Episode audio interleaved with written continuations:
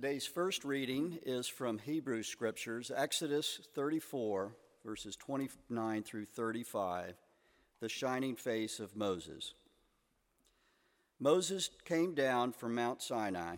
As he came down from the mountain with the two tablets of the covenant in his hand, Moses did not know that the skin of his face shone because he had been talking with God.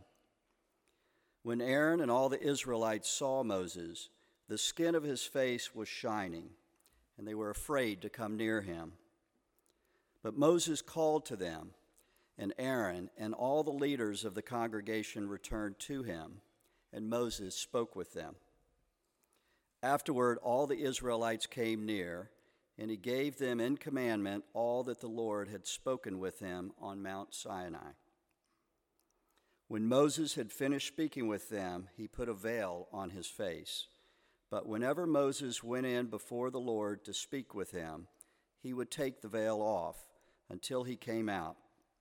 And when he came out and told the Israelites what he had been commanded, the Israelites would see the face of Moses, that the skin of his face was shining. And Moses would put the veil on his face again until he went in to speak with him.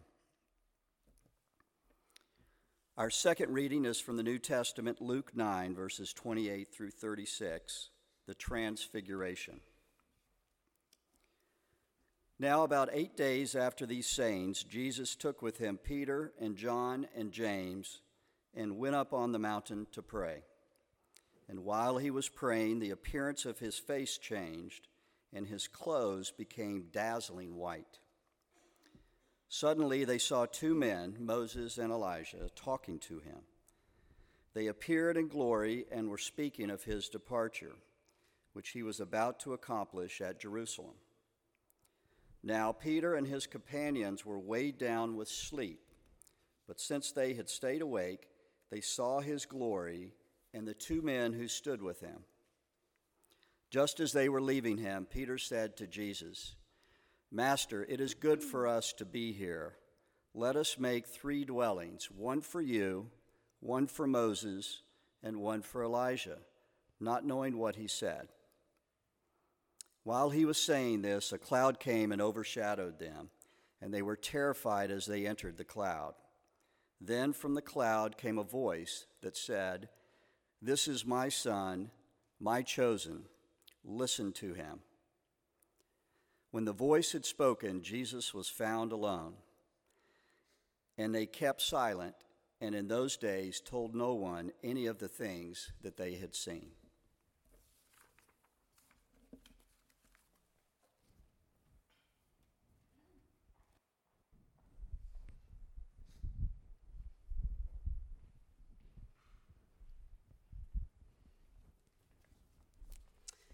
Morning. I'm so happy to be here with you all this morning to worship. Um, I walked in your building and felt a little bit of a homecoming in an odd way. I grew up uh, attending a church in upstate New York near the Catskill Mountains where my father was the pastor, and it was also a valley church.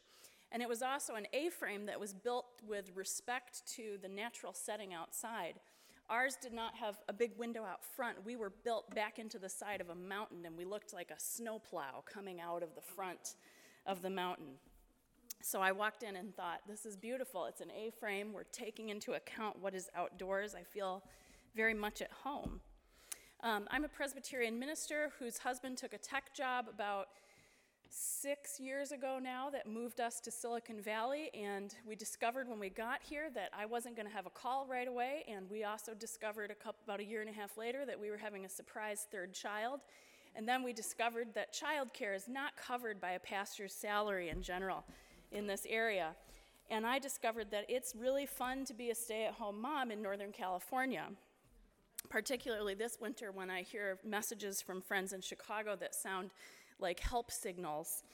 And I'm reminded that I am very fortunate not to have to put mittens on people which, if you have raised children in the upper Midwest, you know is pretty much the bane of any parent's existence. Will you please join me in a prayer for illumination? Holy Spirit, move among us strongly. Breathe into us. Open our eyes that we might see, open our ears that we might hear. But most of all, soften and open our hearts that we may know, that we may truly feel and know what it is that you would say to us today. Amen. I'd like you to think for a moment about your spiritual ancestors. For some of us, our spiritual ancestors match up fairly neatly with our genealogical ancestors. For others of us, there are folks who were important in our spiritual formation in our lives and may not be relatives. Some of those spiritual ancestors are still alive, some of them are not. Some of them you may not know about, but if you dug a little bit, you'd learn some of the stories. I had an interesting opportunity this summer to meet some of my spiritual ancestors and learn a little bit about them. I took a rather epic road trip across the United States with my three kids. I left my husband home. He didn't have time off, and I said, That's it, we're hitting the road.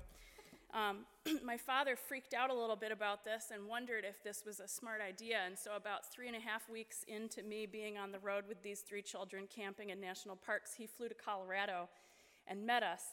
And on our drive to Chicago from there, we went through the tiny town in north central Kansas where his family had lived until the Great Depression when they and many others in that town cleared out and moved. His family left for Los Angeles, and my, so my father grew up in Southern California.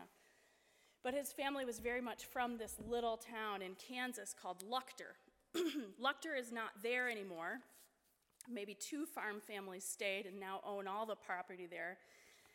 And it was a scrappy little community of Dutch immigrant farmers, and almost every family had left.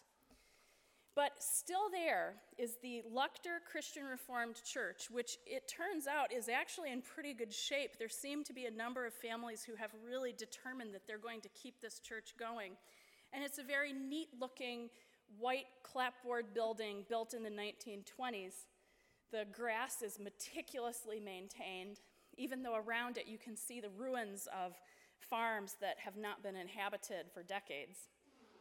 And the church actually sits on a corner of my great great grandparents, Albertus and Fika Decker. Um, Fika is a real Dutch name. Um, it sits on a corner of their property. They donated it when the congregation was building a new building, a little, um, little under 100 years ago. My grandfather actually remembers that he one day did not like what was happening in Sunday school, and so he ran away and ran to his grandma's house right around the corner. The farm is completely gone. You can only see just barely in the weeds off to the edge the patch of trees and brush where the house was, and a windmill that is beginning to come down. And I stood there with my three kids and my dad, and I thought, what on earth would Bert and Fika think? Here, standing on this land that they had donated to their community to build the church was their great grandson, my father, who is also a minister. And I thought they would be very proud, I'm sure. But I wonder what they would make of me. Because I'm pretty certain that the idea of a female minister had never crossed their minds. And I like to think that now, with the uh, counsel of God and Jesus, they've realized that that's okay. But a hundred years ago, I'm sure they never could have imagined. Never. In some ways, that's what this story is about. Peter and John and James, the three disciples, go up onto this mountain with Jesus, and while they are there, they see something that is completely beyond what they have imagined. And as much as they might want to contain what they see, it is so far beyond their comprehension that it would bust right out of any tent that they could build over it. And so it is, in fact, it is so shocking when they finally give it their full attention. It is so shocking that it knocks them right off their feet. There is a uh, school of, of icon makers in, in Russian tradition, and, and many Orthodox icons have a similar pattern to them. They're all painted fairly similarly because they're telling a story. And it's hard to see because you have a light filled sanctuary. But if you look really carefully, or come and look after the service, you'll see that in this, down here below, the disciples are not just falling over and worshiping, those are their heads toward the bottom. They have been knocked off their feet right down that mountain. And that is something that these artists in this Russian school of iconography did on purpose. It's almost as if, and if you'll excuse me for using a word that we normally only hear in church, occasionally at Christmas, it's as if Jesus has knocked them flat on their asses. they are so stunned, so stunned by what they see. The transfiguration of Jesus is the mountaintop experience at the end of this church season that falls between Christmas and Lent. And in that time, we hear story after story about who Jesus really is. They are stories that help us to see, stories that open our eyes. You see, we start out with Jesus as a baby, and a baby is easy to understand, and not the baby itself. A baby itself is not easy to understand. But a baby is a universal thing to us and a universal symbol. We all start out as babies, we've all seen babies. I think everyone should hold a baby at some point. If you've never held a baby, you need to rectify this as soon as possible.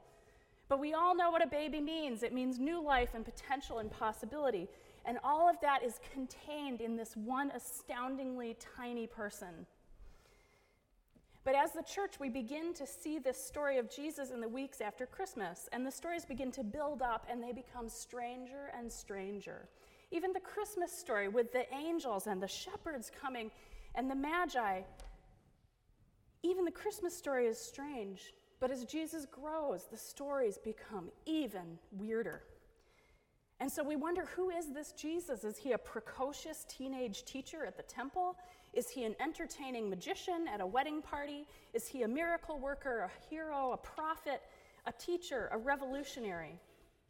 And at the culmination of all of these strange stories is the transfiguration. In fact, if you were to take out your Bible and look at Luke chapter 9 and track back, you will notice that right before this story, Jesus asks the disciples, Who do you say that I am? And here, in fact, the disciples get an even more astounding answer than they could have imagined. And so, here at this capstone at the mountaintop, we get this big question Who is Jesus? And what exactly is God up to in this world? Now, as Luke tells it, Peter and James and John accompany Jesus, and they almost miss the whole thing because they are sleepy, as if their eyes almost cannot handle the brightness of Jesus and Moses and Elijah. And so it's almost as if they're in denial and their lids become heavy and they go to sleep. But somehow they come to their senses and they're able to see. And they wonder if perhaps the right response to this glory is to contain it. Now, when they say they want to build a tent or a shrine, it's really a reference to what the people of Israel did while they wandered in the desert. They built a tent, a tabernacle for God, so that they could take that God who had accompanied them in cloud and in a pillar of fire and take that God and honor that God with something, with a dwelling, just as they had a dwelling for God as well. And so I don't think that Peter and James and John say this as if they're malicious or daft. This is what they know. This is how their spiritual ancestors did it. But it's when they make that suggestion that they hear the voice of God and the scene is covered up and obscured by a cloud, and they are completely thrown back by the blast of it. They realize that they cannot grasp or contain who this Jesus really is and what God is doing in the world. They are knocked off their feet and they are speechless. And I love this idea that we are completely taken off of our feet by even just a little glimpse of who Jesus is and what God is up to in the world. It is a terrifying idea, but there's also a way to meet this idea with joy. The Sufi mystic Hafez wrote a poem called A One Story House wrote, I am glad that my master lived in a one story house when I began to traverse the early stages of love.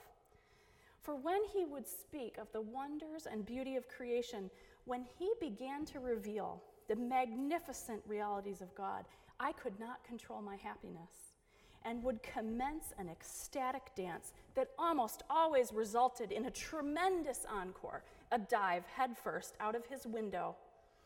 Hafez, the friend, was very kind to you during those early years, and you only broke your nose 17 times.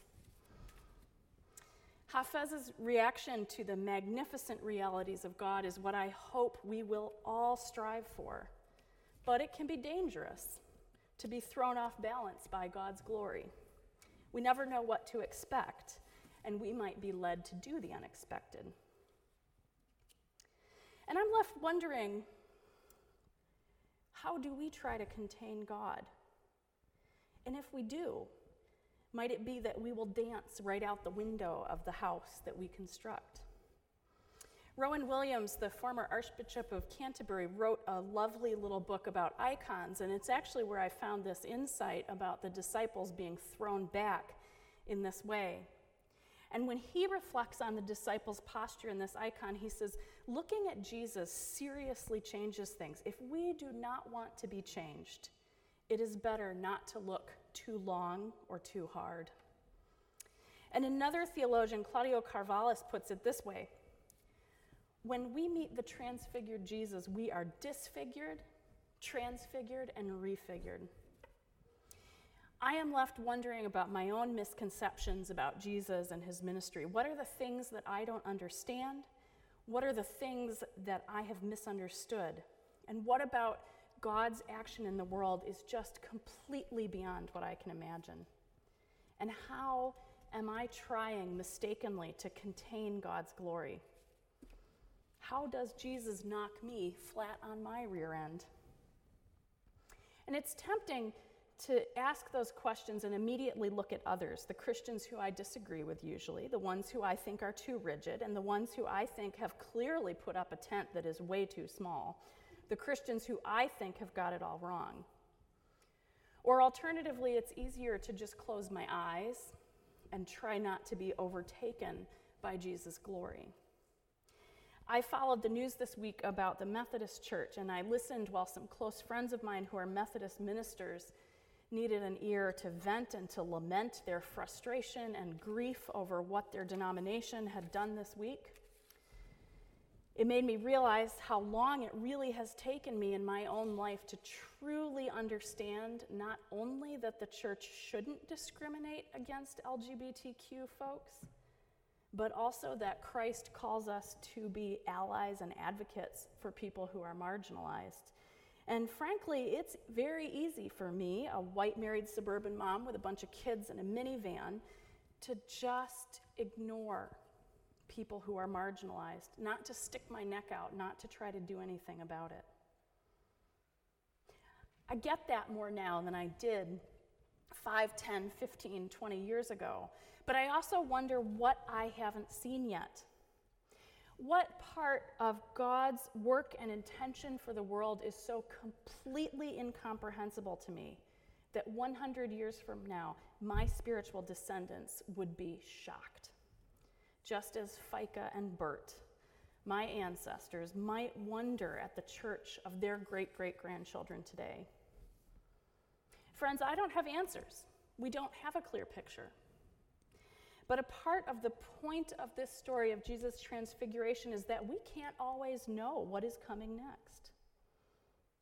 And so I wonder how we can challenge ourselves to look carefully. How might we be sleeping? closing our eyes to God's glory? How might we be trying to contain God? And how might it be that Jesus is ready to surprise us and knock us off our feet? How might it be that God's glory is inviting us, as it did with Hafez, to dance with the abandon at the sheer unexpectedness and expansiveness of God's grace? Dear friends, May we be followers of Jesus who comes down this mountain with Peter, John, and James, disfigured, transfigured, and refigured, each of us, so that we too may shine with the glory of God, and that we may show the world the radiant face of our Savior, Jesus Christ. Amen.